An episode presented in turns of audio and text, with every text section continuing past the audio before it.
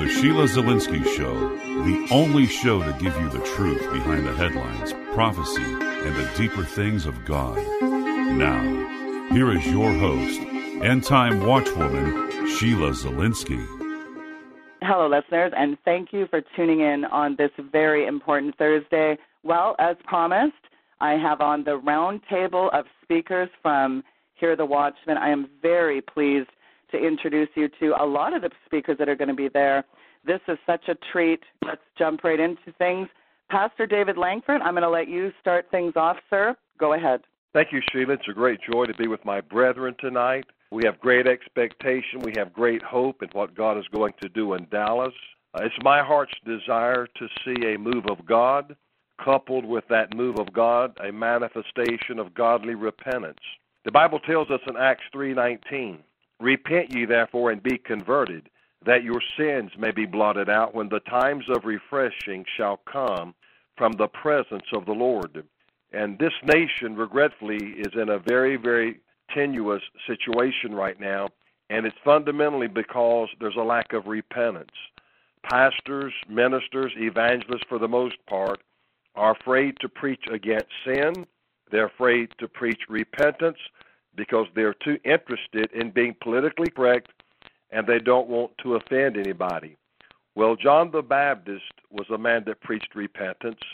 Mark's first recorded words of Christ in Mark 1 and 15 said, The time is fulfilled, the kingdom of God is at hand.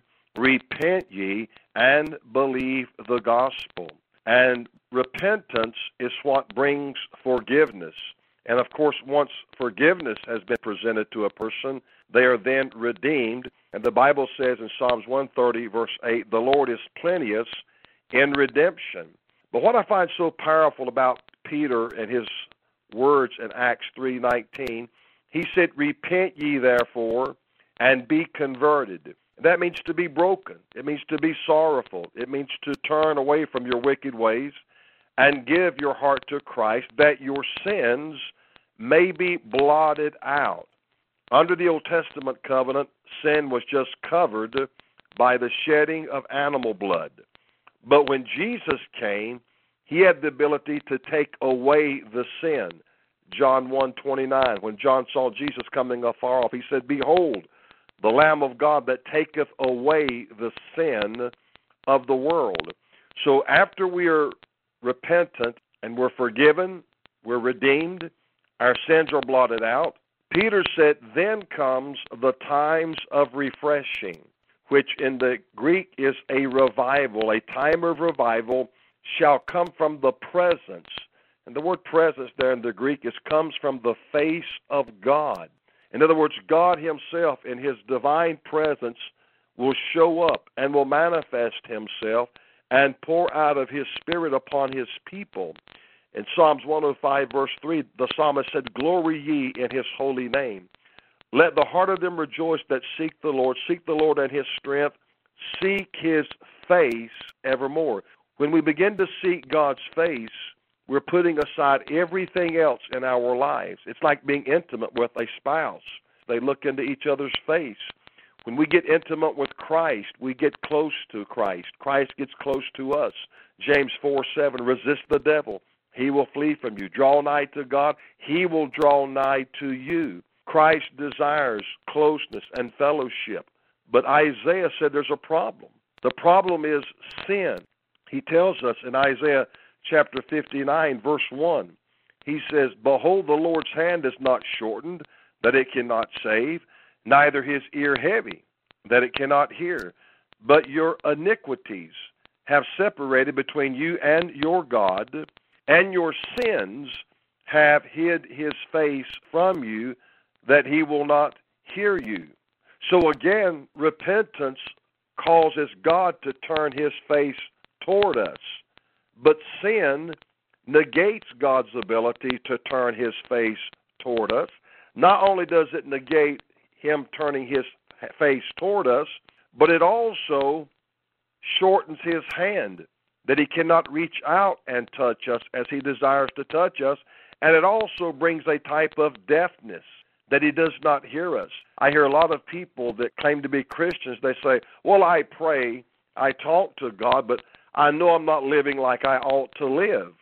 Well, Isaiah said that his ear is heavy, that it cannot hear. So, my goal, my vision in the conference in Dallas with my peers, my colleagues, my brethren, is to see a move of God in the greatest way and the greatest manifestations that have ever been in any dispensation, any generation, was when there was an element of full blown repentance. And when men repent, God begins to move. And I want to share one more passage of Scripture and, and give it to Flip because I don't want to bogart or take anyone's time because every speaker is significant in this meeting. Everyone plays a significant role in what God is going to do in this conference. But there was questions about sin in Luke 13. The Bible said there were present at that season some that told him, talking of Jesus, of the Galileans whose blood Pilate had mingled with their sacrifices.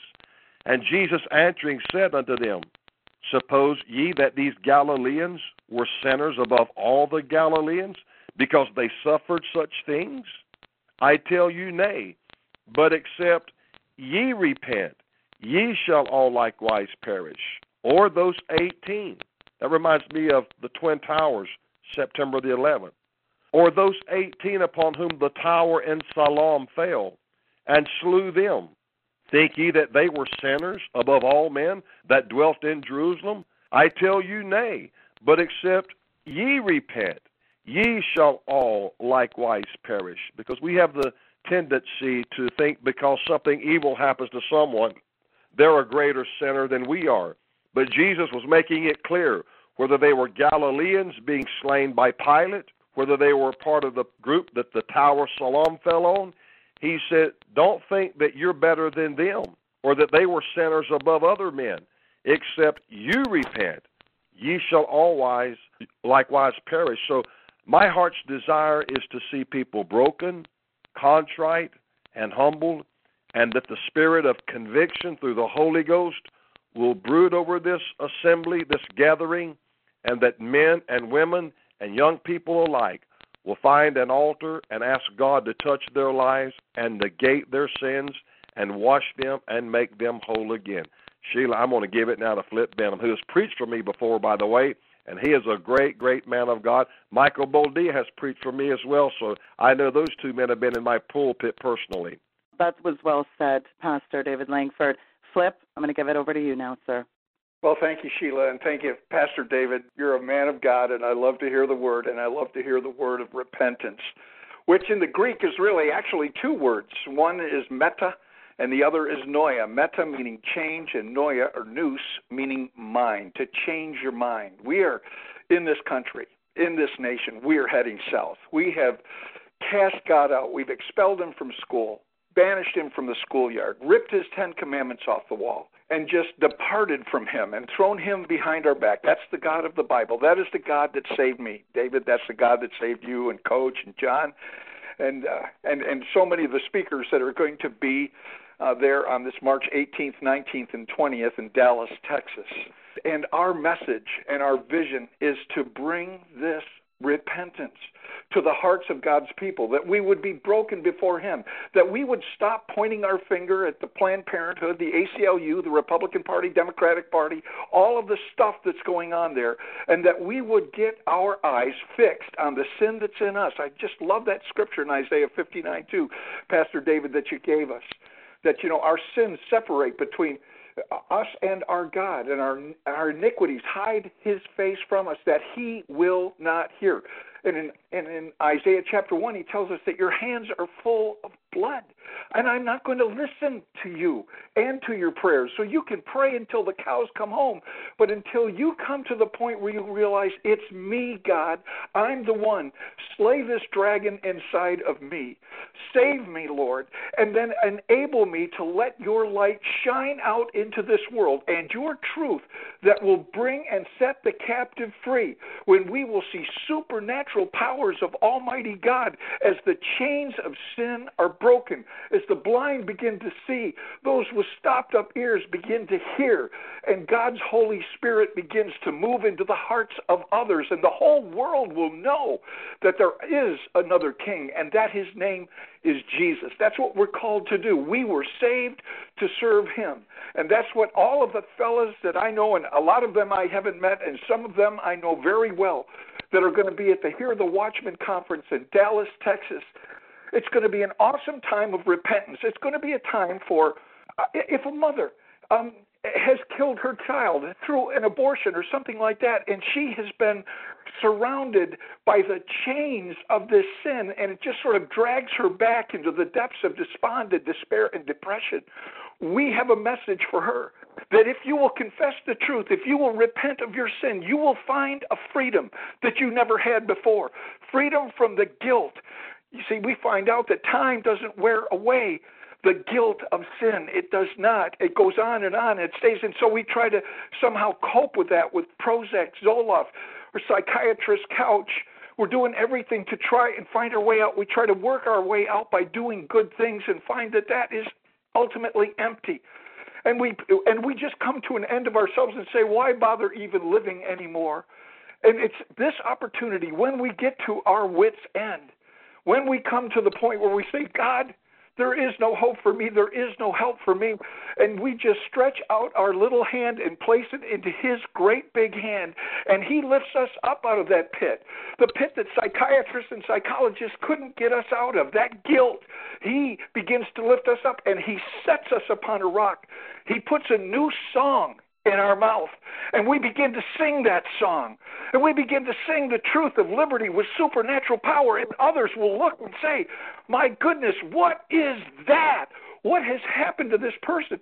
How is this person that was so despondent, so depressed, so discouraged, so filled with light and hope and joy?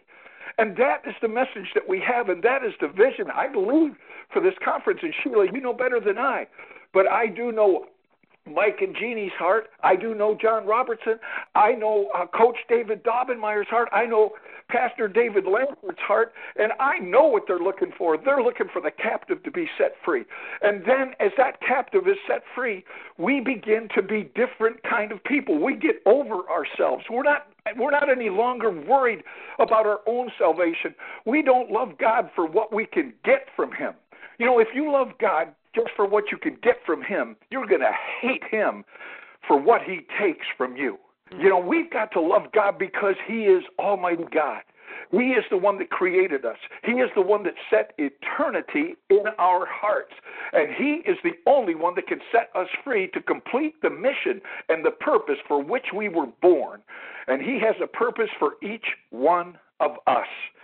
And we want to get people back on that track so that they can see that I am going to run this race and I'm going to run it with all of my might and with all of my strength. God helping me, I'm going to finish this race. And if I go down, I'm going to go down standing up in the name of Jesus.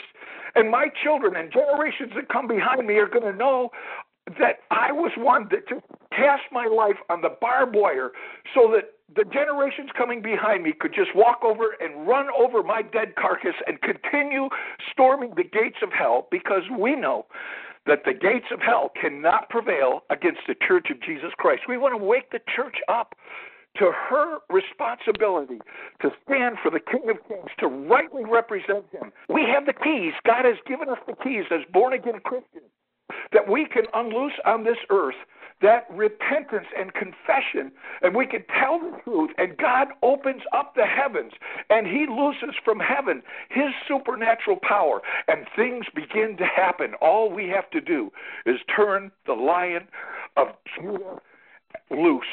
And I'm just thankful to God that God saved me when I was 27 years old. And I thought when he saved me, he was going to make me a good citizen, a fine guy, and a nice person, and and and things were going to be well, and I'd be a good dad uh, for my kids and a good husband to my wife. I didn't know. Nobody told me that God had chosen me to have peace with Him.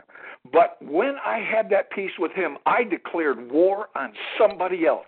And that battle is being fought right here on this earth. And we were born for a time such as this. And we are privileged to bring God's message, to be those ambassadors of Christ through whom God will reconcile the world to himself. And that's our duty, that's our call. And when people are set free to do that, we see unloosed from heaven supernatural power that begins to enable people to do that for which they were born. And that eternity that's set in their heart makes them fully whole and free to get over themselves and out into love their neighbor as themselves and to love our God for who he is, not for what we can get, but just simply for who he is. And I believe that that's our purpose, that's our vision, and what we hope to see in the folks that come. And I think we already we have six or seven hundred folks that are coming. It's going to be an incredible time. And when they come, that they would be set free to be able to be mightily used by a mighty God who saves us, forgives us of all of our sin, sets us upon His rock, and then enables us to proclaim his truth. And we become oaks of righteousness, a planting of the Lord for the display of his splendor. And then we will be repairers of the wall. That's what it tells us in Isaiah chapter 61. So good to hear Pastor Lankford. Looking forward to hearing the other guys. Thank you, Sheila. Thank you. Very well said, Flip. And of course, you nailed it when you said it's about what the living God wants to do here. And thank you for that, sir. Dave Daubenmire, take it away, sir. Oh, Sheila, man, it's so good to be here, Flip and and uh, Pastor Lankford. I'm I'm a little bit different, folks. I, I I'm a coach. I'm I'm not a pastor. I mean, I'm I'm ordained, but I you know I'm I'm a coach, and uh, my job in life has been to exhort people to be greater than what we can be. The greater is He that is in us than He is in the world. But my football coaching training tells me this as I look out across our football team, God's team. I'm uh, drawn to Hebrews chapter 11, which is a great faith hall of fame, and all those things are great Christian DNA, the, our DNA, our Christian DNA, the, those who uh, fought lions, and it's all in there in the faith hall of fame. But I, I'm turned to Hebrews 12, where this writer says, Wherefore see we are also encompassed about with so great a cloud of witnesses. Let's lay aside every weight and the sin which so easily besets us. And that's one of the big problems we're facing in America we're carrying a lot of baggage. Christians are carrying a lot of baggage. You know, I, I coach a lot of football guys, and and and I would say to some of those guys, you know, you're going to be okay. You'll you'll be fine, but you got to get in shape. You're not in shape yet. You're carrying around a belly.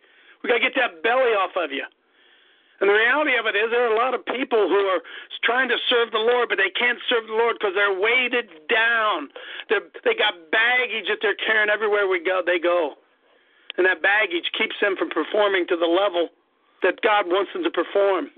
And I think about put on the armor of God and forget a picture of that. Uh, I always, in my mind, I picture a football player and he's putting on the helmet of salvation and he puts on the breastplate of light, righteousness. He puts his helmet on, he puts his shoulder pads on, and his loins are good about with truth, and he shods his feet with the preparation of the gospel of peace. He carries a shield of faith and the sword of the Spirit. Now look at this guy all dressed in this wonderful football uniform, ready to run out the battle, but there's one problem. His belt's loose. The belt of truth is loose on so many Christians in America today. I hope you see in the picture I'm painting. I'm tying together this idea that we're carrying a lot of baggage, and at the same time, we have got to tighten our belt. We got to tighten our belt. But why can't we tighten our belt? Well, we won't stand up and we won't speak and we won't fight and we won't push back because think about this, guys, girls. The last thing that anybody wants to do is stand up. Happened to me just today, by the way, out at the clinic. I'm losing a little bit of weight, and I didn't have my belt on, and I started to walk down the sidewalk. You know what began to happen? I get, I started to get some of those low riders. You know what I'm talking about? Those pants began to sag on me because I didn't have that belt around me. And I was reminded again that the last thing anyone is going to do the last thing they'll do to stand, they will not stand if they're afraid their pants are going to drop. That's where we are in America. So many men and so many women will not stand and speak because they are afraid their pants are going to drop and they're going to be exposed for this sin and this weight that so easily ensnares them. They cannot run with patience the race that is set before them. The only way you tighten that belt is you got to you got to deal with the truth. a slogan I I uh, stole from Flip Benham is that uh, truth sounds like hate to those who hate the truth. I use it a lot. And unfortunately, we have men and women in our churches there's sin in their life. There's sin in their past life. They don't want to stand. See, a woman doesn't want to stand up and speak against about abortion because she participated in it. A man doesn't want to stand up and speak out against abortion because he participated in killing his own baby, and he doesn't want to stand up because he's afraid he's going to be exposed. That that belt of truth is going to drop off of him. And the only way that he can get free is to come and confess that sin, that Christ might bring the truth back inside him, that he might gird his loins with truth. That's what I think Hear the Watchmen's all about. I believe it's about deliverance. I believe it's about shaking off weights. I believe it's about getting rid of sin that has so easily ensnared us. Guys that are looking at pornography, guys who are fooling around at, at work, guys who are cheating at work, sin. They're afraid they're going to be exposed. And I know that every guy on this call, we're all dealing with our own weights and our own sins that so easily beset us. And I pray that the Lord's going to meet us in Dallas, and He's going to tighten that belt for us. He's going to He's going to He's going to give us a tummy tuck. He's going to get rid of that weight that we're carrying around, those burdens, those sins, those unconfessed sins. He's going to set us free to do the, the job that He's that He's called us to do. So it's an honor to be part of. I ask myself all the time, "Are you kidding me, Lord? A guy like me? You take a you take a guy like a chief of all sinners guy like me, and you're going to put me with Flip Benham and David Lankford and oh, are you kidding me, Lord? Oh my goodness! And uh, humbly, I invite people to come, come and do what the Lord has called me to do. But I'm, I'm just a guy, just a guy with a sagging belt that's doing everything I can to tighten it up. So God bless you all, and look forward to seeing every one of you in Dallas well said. And I think God never intended for man really to live under the bondage of sin. And the image and likeness of Christ, that's what it's about. When we give up trying to do things our way and recognize Jesus saved us from our sin, and when we fully submit to the Holy Ghost, He does give us that dominion over sin. And very, very well said, Dave. Jon Roberson, you have some thoughts. Weigh in on this, sir. Well, Sheila, thank you so much for setting this this roundtable for uh, all of us who have been blessed and anointed to participate in the Hear the Watchmen conference coming up here March 18th, 19th, 20th in Dallas. And, you know, uh, if I could spray paint this across the hearts of everyone listening today, I would do so and accept the consequences. And it comes from Colossians chapter 3, verses 1 and 2. If ye then be risen with Christ, seek those things which are above, where Christ sitteth on the right hand of God set your affection on things above and not on things of the earth. And just Sheila and, and uh, Pastor Lankford Flip, Coach Gregg, and, and my fellow brethren, just by quick uh, way of introduction, I'm I'm relatively new to the the congregation here. So uh, about a year ago, I started doing shows that at first began to expose the satanic and Luciferian agenda. Some of it totally in your face, some of it very subtle uh, in Hollywood, and I will make the confession openly right here on your show today, Sheila. For 16 years, I was a very capable cook in the devil's kitchen. I woke up every day, went to Warner Brothers, Universal, Disney, etc., worked for the kingdom of darkness in order to garner a paycheck. And what happened was the words of Jesus uh, began to resonate in my heart and then begin to convict my soul and this comes from Matthew chapter 6, uh, verses 22 through 24.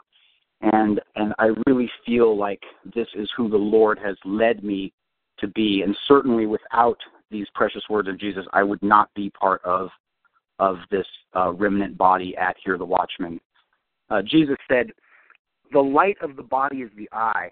If therefore thine eye be single, thy whole body shall be full of light. But if thine eye be evil, thy whole body shall be full of darkness. If therefore light that is in thee be darkness, how great is that darkness? No man can serve two masters, for either he will hate the one and love the other, or else he will hold to the one and despise the other. Ye cannot serve God and mammon. You know, I found in First Timothy uh, chapter four, verses six, six through seven. I think these are instructions for all of us. And in my participation in Hear the Watchmen, I will be addressing this. And it says, If thou put the brethren in remembrance of these things, now that's referring back to verse 5, these are things sanctified by the word of God and prayer. Thou shalt be a good minister of Jesus Christ, nourished up in the words of faith and of good doctrine, whereunto thou hast attained, but refuse profane and old wives' fables. Parenthetically, the English Standard Version says, refuse the profane and silly myths, and exercise thyself unto godliness. So, my instruction and prayer and admonishment uh, at Hear the Watchmen will be to work within the satanic, Luciferian driven paradigm of that which is counterfeit. And that being said, uh, you know, uh, uh, brother Flip, I've been so blessed to to do shows with you lately and and to work with. And we all know the story of Nehemiah, but you know, Nehemiah, bottom line, was commanded by the Lord to build a wall, and the Lord told Nehemiah, "You will be finished when the wall is complete." And we know that he worked with a trowel in one hand and a sword in the other. And I would ask everyone listening today, examine your life.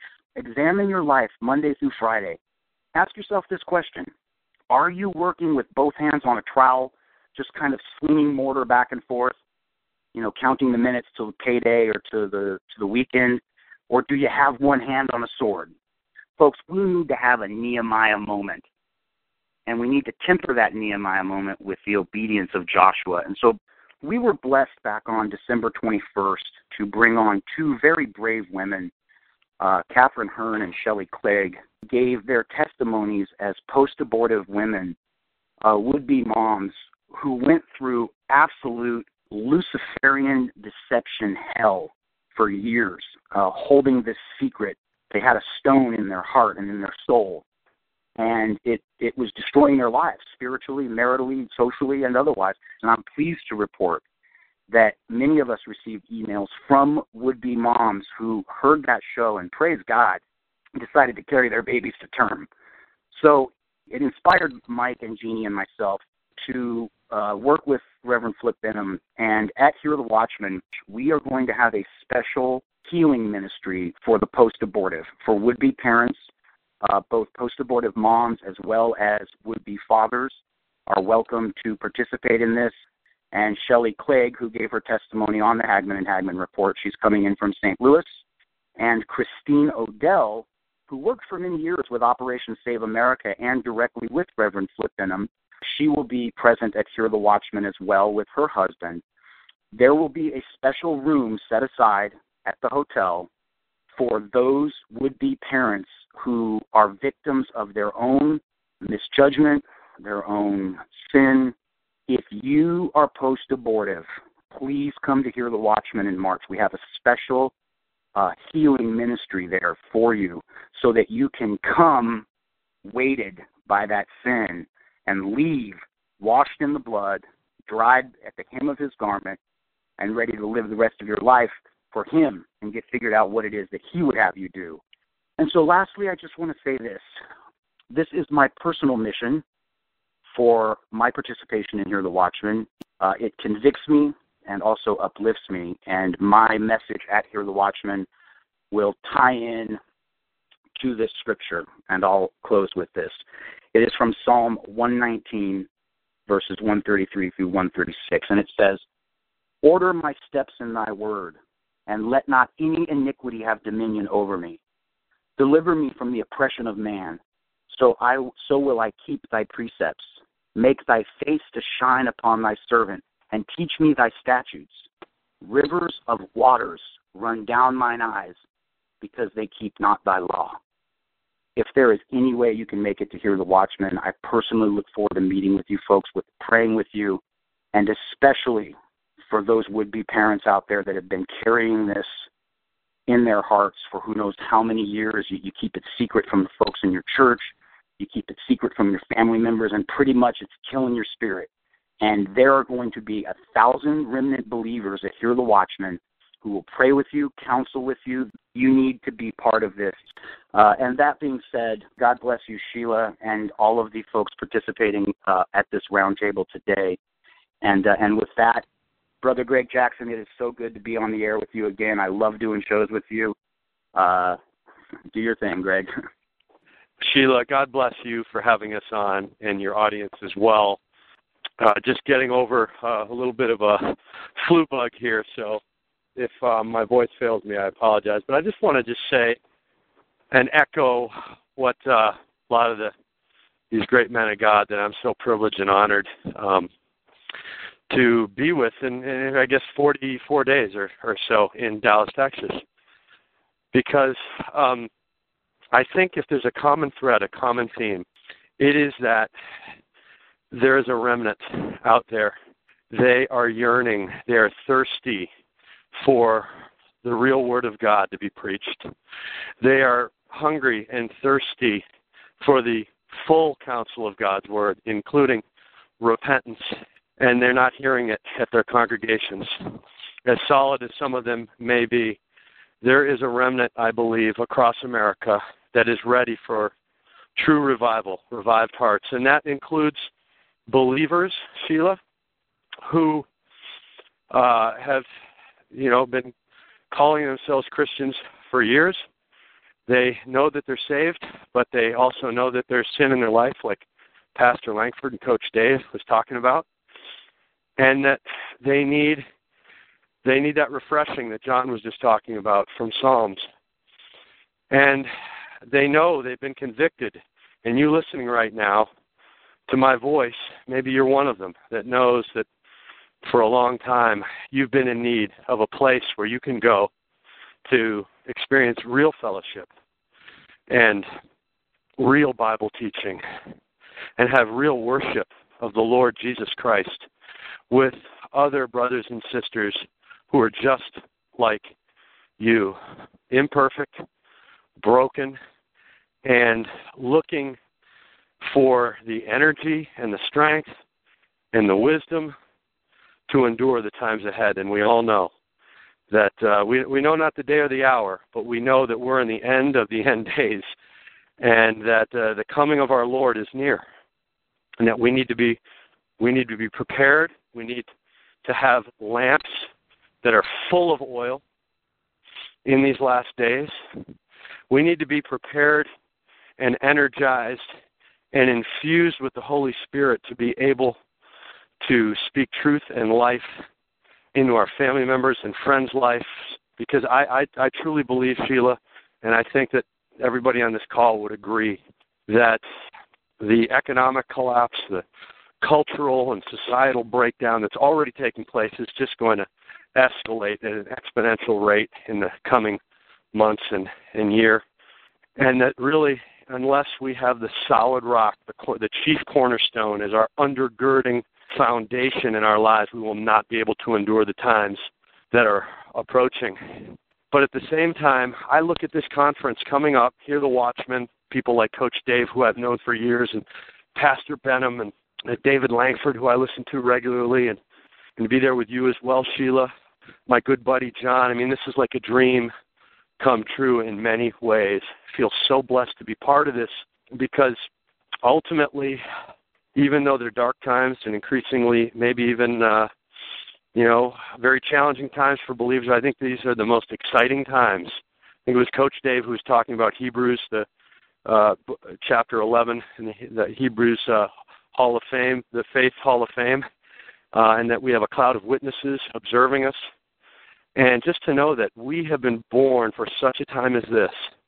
The Bible says that the harvest is plentiful, but the workers are few. And I look at this conference as wow, God's eyes are searching the earth to and fro, looking for those who would be obedient to Him, who would be humble, contrite, and brokenhearted, and just wanting to be willing vessels to glorify Him, to lead others to Him. And that's what I see this conference as being a place of, of, of refreshment for the believer, but also for, and I guess this would be kind of my niche or where, where I kind of fit in, in, in into this congregation of, of, of speakers, which is that I believe that these are going to be very, very challenging times ahead for families. And I know Mike and Jeannie want to open this up to families. There's going to be tons of, of, of family oriented stuff that you can do and have great fellowship as a family, especially if you've had some challenging time times with your kids. Uh, maybe maybe they're going through some some some of the difficult issues we've discussed today, they're backslidden, maybe they're going away from the faith. What the Lord has really laid on my heart is that children, younger people, the younger generation, would have a knowledge of the truth and that that truth would set them free. And what I mean by truth is the truth of God's Word and the gospel of Jesus Christ. That um, with all of the lies and, and propaganda in the culture and the media and the society at large, that our children would know the truth and that they would have that foundation to endure the times that are coming. And so I'm looking forward, hopefully, to be able to share most important truths that parents can teach their children. And I look forward to personally interacting. This isn't going to be one of those meetings where there's a green room and where the speakers aren't mixing in and fellowshipping with the people that are at the conference. We're we're all going to be one unified family, the body of Christ. I'm hoping that uh, there can be a refreshing among parents that they will feel empowered, uh, having the resources uh, and the ability to teach their children the, the, the truth. Here, the Watchmen Conference in Texas, I know that tickets are, are a lot of them have been sold, and I think there only might be a couple hundred left. And I'm hoping, Sheila, that a lot of your listeners will go and, and get them because this is going to be a very, very anointed and special time. I can't wait to be part of it, and I just feel so honored and so blessed, and can't wait to see you guys. Well, I think the feeling is very mutual again, just such a powerful lineup, and I'm very anxiously anticipating such an outpouring of the Holy Spirit. It's going to be wonderful. Well said, Gregg Jackson. And if you know the name Dumitru Duduman, you know this next speaker, Michael Boldea. Welcome. Such an honor, sir. Well, thank you for having me. It, it is an honor for me. I guess I'm the young buck in the group, and it's an honor for me to sit here and listen to everyone else that came before me.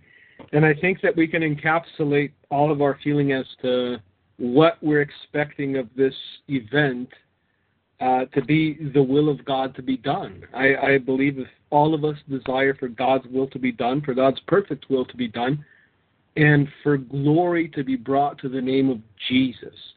Um, it's it's very difficult nowadays, especially in the times that we're living in, to find one individual, never mind a group of individuals whose singular desire is to bring glory to the name of Christ. And I think because our desire is simply that, to bring glory to God, uh, we're looking forward to a very exciting time in the Lord. Uh, my place in this event, my place in this conference will be uh, to speak on having peace through the storm. As some of the previous speakers alluded, uh, the storm is here. It's no longer coming. It's no longer on the horizon. It's not something that we look afar off in the distance and see. The storm is here. And unfortunately, many believers are not ready. They're not prepared. Uh, they're still twiddling their thumbs. They're still waiting for the bus to come. And that critical moment of choosing is very close at hand. And if we've not purposed in our hearts to follow after Christ, if we've not purposed in our hearts to be faithful even unto death, if we've not purposed in our hearts to endure to the end, then we will deny him at that critical moment. And so I believe coming together in fellowship, there's going to be a thousand believers who are taking time out of their lives who believe this event is important enough to come together to pray, to fellowship, to hear the word of the Lord, to hear testimony, to hear ministry, and to be ministered to. And we are God's family. We are the body of Christ. We are united under the banner of He who is our Lord and King. And when two or three are gathered in His name, He is there. Imagine what's going to happen when a thousand people are crying out to God. And that's my hope. That's my desire. That's, that's the cry of my heart. Lord, pour out your Holy Spirit in such a way. Pour out your Holy Spirit to such an extent wherein every single person that attends will leave that place transformed and changed and reignited to go out and preach Christ to those that they know, to those that they come in contact with. You know what? Ministry shouldn't be reserved for ministers. Uh, I, I know that sounds controversial, but I believe it to be so. Every single one of us that calls ourselves a child of God, every single one of us that calls ourselves believers, are supposed to be lights in this world of darkness. Our light is supposed to shine so that those in the darkness might come to the light, might come to the knowledge of truth, might come to the knowledge of Christ, might come to repentance and a renewal of mind and heart, as the brother was saying. That's what repentance is. It's, it's metanoia. It's a new mind. It's seeing everything around you, including yourself, in a new way, in a new light. It's having new desires. It's having new aspirations. It's being transformed from within and from without to bring glory to God and to serve Christ Jesus. And so I am excited. Uh, I don't do a lot of events. I'm not one of those people that looks for the spotlight. And so when I was invited, I prayed about it, and I prayed about it a lot because I like my privacy. I like my intimacy. Of all the people speaking there, the only one I know a little better is, is Pastor Dave, and that's because I've preached in his church and I love his beard. Uh, and and you know he, he's older than I am, so I have something to look forward to. But other than that, you know, I, I don't know these brothers, but I know the desire of their heart is to see and feel the presence of God and to bring glory to Jesus. And and if that is the baseline of everyone's ministry and calling and desire, then I'm in it. And I'm in it with all of my heart. I'm in it without any reservation. And uh, I think that God will do a great, great thing come uh, March 18th, 19th, and 20th. So I've, I've sat here and listened for almost an hour. I was fed spiritually. I'm very excited to hear some of these speakers. You know what? God is able if we're willing to let Him be God. If we don't put Him in a box, if we don't try to dictate terms, if we don't say, I'll give you half my heart, but let me keep the other half, if we're just broken before Him, sackcloth and ash repentance, saying, Lord, here I am, use me. I know me. I know that in the eyes of the world and even much of Christendom, I don't amount to much. As Coach said, I'm a little pudgy. He's probably going to make me do push-ups or sit-ups when he first sees me, because you know I don't I don't jog or run or anything else. But here I am, Lord, use me.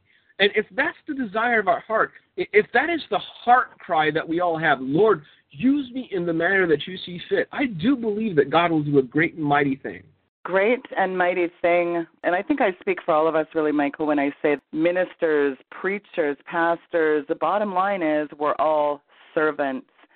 And it is my pleasure to welcome on a man that I'm very familiar with. So we've been to a conference together, and it is my pleasure to welcome on this roundtable this evening Russ Dizdar. Russ, welcome.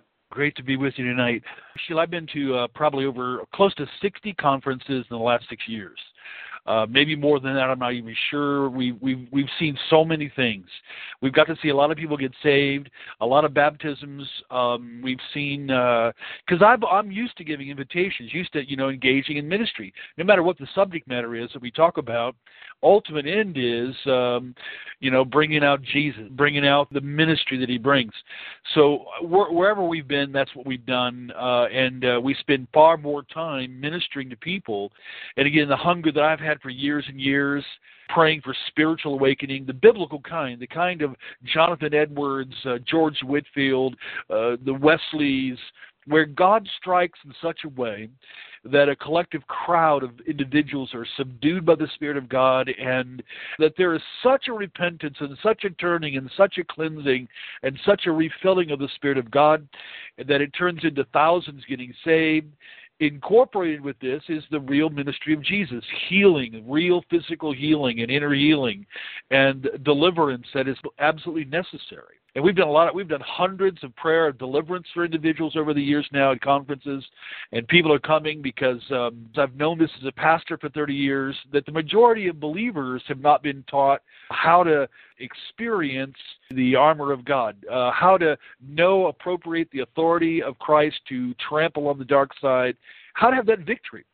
With the biblical declaration, prophecies, that the dark side will ramp up and extend itself as never before in history, meaning there'll be more deception, more seduction, more counterfeit signs, wonders, and miracles, more counterfeit everything. And people are experiencing it everywhere. We need such an impact of God. And I that's what I guess I pray for this coming conference. Uh, because I look at the speakers and I think in terms of how this conference came about and the battles that have gone on, and I look at the conference I don't even know the internals. I'm just a speaker coming, uh, and, and it takes a lot of work and there's battle my wife can tell you that uh, in the development. So I think there's been a lot of battle against this conference. And there's been changes in order to set it up ultimately the way God wants it, because I think God is setting it up so there'll be a great visitation so that uh, believers are struck suddenly by the power of God and that the hand of God is stretched forth, Acts chapter 4, and that healing and deliverance and even a sign and a wonder to the glory of Christ, to the astounding exposure and destruction of darkness occurs. And that um, regardless of what happens afterwards, when people are leaving, uh, they're leaving astounded by the immediate, inseparable, living presence of God, uh, a new relationship in the power of the Holy Spirit, and a new, fresh commitment to be fearless, to serve God, to be a witness, to do the mission of Jesus, that it's the biggest, most astounding, most incredible, most brilliant work going on in the, in the face of the earth. So uh, I come uh, hungry for that. I come prayed up for that. I come uh, joining with Pastor Lankford and Paul McGuire and all the other speakers. I see. I, I joined them and, and the many people that are coming. And, and so I think the conference. Here's my feeling about it. Here, just in the spirit of God, the um, conference is more set up by God than anybody knows. I mean, I know there's human elements. We have uh, great dear friends, Mike Jean, people that are setting and everything up, speakers that are coming, hundreds and hundreds of people coming my sense of this conference is God has ripped away, pulled together, turned around. God is setting something up here. And uh, I, I'm coming with great expectation. I just want to be in the hand of God to be used the way uh, all of my gifts and callings are. I want to see all the speakers that way. But I, I think that uh, a collective visitation, like Acts chapter 4, when they cried out to God and quoted scripture, such power of God came down that even the building shook. And it translated into all of the people being released into mission. Uh, the mission of getting millions of believers on the field engaging the rest of humanity. That is, that is what I'm hoping to see. A great in, engagement by God and the people, and then a great release of the people to be like Philip in Acts chapter 8 and just giving themselves to the mission of Jesus and never giving up and fighting through everything else and seeing the victories of the Lord. And of course, seeing grandmothers and kids and heroin addicts and demon possessed and people who don't even know their genders and people don't even know who they are. They come to the Creator in Christ Jesus and uh, they get saved. And this salvation is so great, so astounding. And this year, for me in my ministry and my, my walk, uh, every year I look for uh, just God, give me a verse, give me a word. What is the theme for the year? And God gave me for 2016 restoration, like in Isaiah 58. Uh, the repair of broken walls, the idea that God repairs, that God builds again, and God restores again. That's about lives that are so wrecked, so ripped apart, so pulled away that God is able to pull you together with uh, His hands. And the Creator Redeemer, a Savior, Jesus, puts us back together and fills us with His Spirit, makes us whole again, and empowers us. And the feelings of that victory, of that joy, superabound. And uh, that's what I look forward to at this coming conference. And it's going to be astounding, uh, astounding time there. And I look forward to seeing you and everybody there. Well, Russ, I can speak for all the speakers on this panel. That's exactly what we want to see. God will restore his people, and I believe this is going to be an incredible event, and I think you've summed it up well for us all. Thank you, Russ. And our next speaker to join us is Paul McGuire. Paul, tell the listeners what is your vision for this upcoming conference in Dallas, Texas? Well, my vision for the conference um, centers around uh, the message that I believe the Lord has called me to give uh, after seeking his face and doing research. And that message will be entitled A Prophecy of the Future of America 2016 2017. This is based on research that I, I feel very urgent about, and that concerns America and prophecy specifically in the year 2016 because the decisions we make in 2016, uh, wrong or right, are going to essentially establish our paths for 2017 and beyond. And if we make the wrong decisions, um, I am very concerned that those decisions will be irreversible. So I, I come into the conference with a, a great sense of urgency that the stakes are very, very high. people understand that this is such a critical year. And so I'm going into the conference with a sense of urgency, but also with a sense that God has a plan for his people. Uh, he has supernatural power for his people. And if his people will seek him, we seek the face of God, I believe we can make the right decisions and be the people that God wants us to be and turn America in the direction that it needs to be turned in. Because ultimately, you know, we're in an hour of grace. God has given us a window of opportunity to to turn the direction of America, and He wouldn't have given us that window of opportunity if He didn't also give us the power and the wisdom to do it. And Jesus shows up when His people seek His face collectively. So I believe there's going to be a powerful visitation a very powerful visitation from God. And we need this. We're at the most critical hour in our nation's history, and I believe God's going to be faithful and show up powerfully at this conference. That's what I'm going into the conference with. That's what my my burden is. So I think you've articulated so well what we all feel on this roundtable is that we are certainly living in unprecedented times and I think you're so right when you say we're going to have such an incredible event, and I thank you for your comments. And now, next up, we have L.A. Marzulli. So, L.A., uh, again, you've heard all the speakers talk about their vision. What is your vision for this Hear the Watchmen conference in Dallas? Well, first of all, hats off to the other speakers, and I concur with much of what they said. I have a slightly different take. Um, I just think that that we're in a period of time which is unlike any other time in history. Um, it's a time of Uh, tumultuousness. It's a time of just uncertainty, and um, uh, there's a tension here. And I think people can feel that tension. And I think what we're looking at is we are in the midst of a cosmic regime change. There's a supernatural element to everything that we're seeing on this planet. Everything that we're seeing has, in my opinion, has a supernatural component to it. Um, it is being driven by dark, unseen forces. The good news is the rider on the white horse, Jesus, is going to return because that's the only way out of this mess. What I mean by that, Sheila, is this. We're never going to change the ideology of a Khomeini. We're not going to change the ideology of those who had ISIS or Hezbollah or Hamas. You know, we're not, we're not going to change the gay agenda in this country.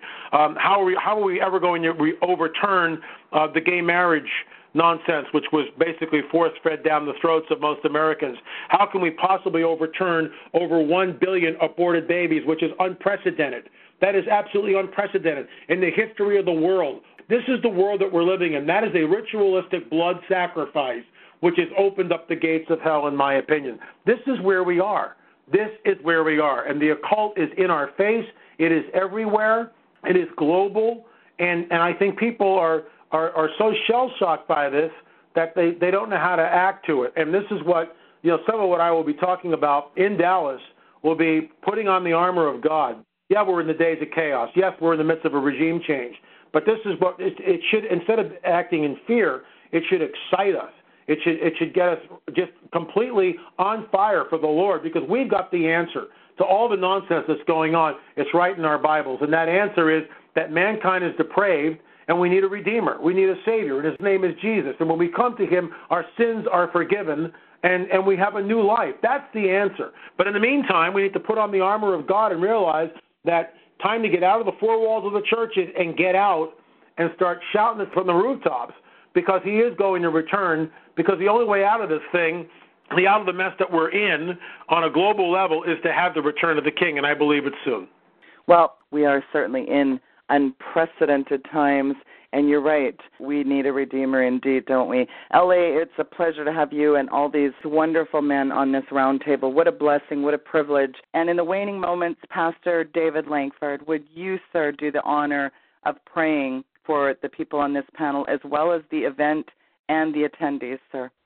I want to say to the listeners, you have been so blessed already tonight to a foretaste of what you're going to experience and be a part of when you get to Dallas. God has not already demonstrated through these brethren a banquet table, and I don't know how else to explain it, but you have a foretaste of what God is about to do through these men. This is going to be a year, if you take the sum total of 2016, it comes up to nine. It's a year of fruitfulness. I think these men, I know these men, are bearing fruit of Christ's Spirit. I'm going to pray And I want to pray first for the brotherhood. Peter tells us to love the brotherhood. Why are we brothers and sisters in Christ? This has been made possible by Jesus Christ through his death at the cross. It gives every man, woman, boy, and girl a chance to be given the new birth. And because of the new birth, it makes men and women brothers and sisters in the Lord. Father, I'm humbled tonight to serve and pray for your servants, your brothers and our sisters in Christ. Lord, I thank you for what you've already displayed tonight through these men, their gifts, their talents, and their anointing, and that how you're going to use them to pour the oil and the wine into every heart and into every individual that appears at that conference. Father, I pray for every attendee that, Lord, no matter how broken they might be, you are a God of second chances, a God of restoration, a God of redemption. I am confident tonight, Lord, that you're going to pour oil and wine into every spirit. You're going to bring healing, deliverance, restoration, repentance, forgiveness, reconciliation. All of these things are going to be brought to fruition because of the anointing and the gifts you have placed upon these ministers and speakers. Now I ask you, Father, to make us one, even as you and your Son are one, that we all might be one in the Holy Ghost. And I pray that the Holy Ghost would have absolute preeminence in all things. Father, I pray there'd be great submission one to another, and more than anything, submission to the leadership of the Holy Spirit of God. And God, that your will might be done. I'm looking for the extraordinary. I'm looking for the divine nature of God to brood over this meeting and very spiritual and unusual things begin to happen because of your divine presence. Touch our hearts, prepare us mentally, but more than anything, Lord, prepare us spiritually to feed the flock of God. You asked Peter thrice, Do you love me? Three times he said, Yes, Lord. Then your commandment was, Feed my sheep. Lord, may we feed your people when they gather at this meeting. May you minister to them, minister through us, that we might be your hand extended to everyone that shows up, Father. We pray for Mike and Jeannie that God, you would touch them, grace their lives greatly, and help them to endure all that they must to aggregate and to bring this meeting together, Father. And tonight, from this perspective, Lord, we now place this meeting in your hand, and we pray that your divine will be, will be done, and we ask it in Jesus' name we pray, Father. Amen. Amen. Well, thank you for that incredible prayer, Pastor David Lankford. A privilege, such an honor to have you gentlemen on this here, the Watchmen Roundtable. Thank you so much for coming on tonight, and we look forward to seeing everybody out in Dallas, March 18th to the 20th. Today's bio has the hearthewatchman.com link. Do come out, folks. Pray about it. I know that God will provide a way for his people. Gentlemen, thank you so much for coming on the program. Folks, thank you for listening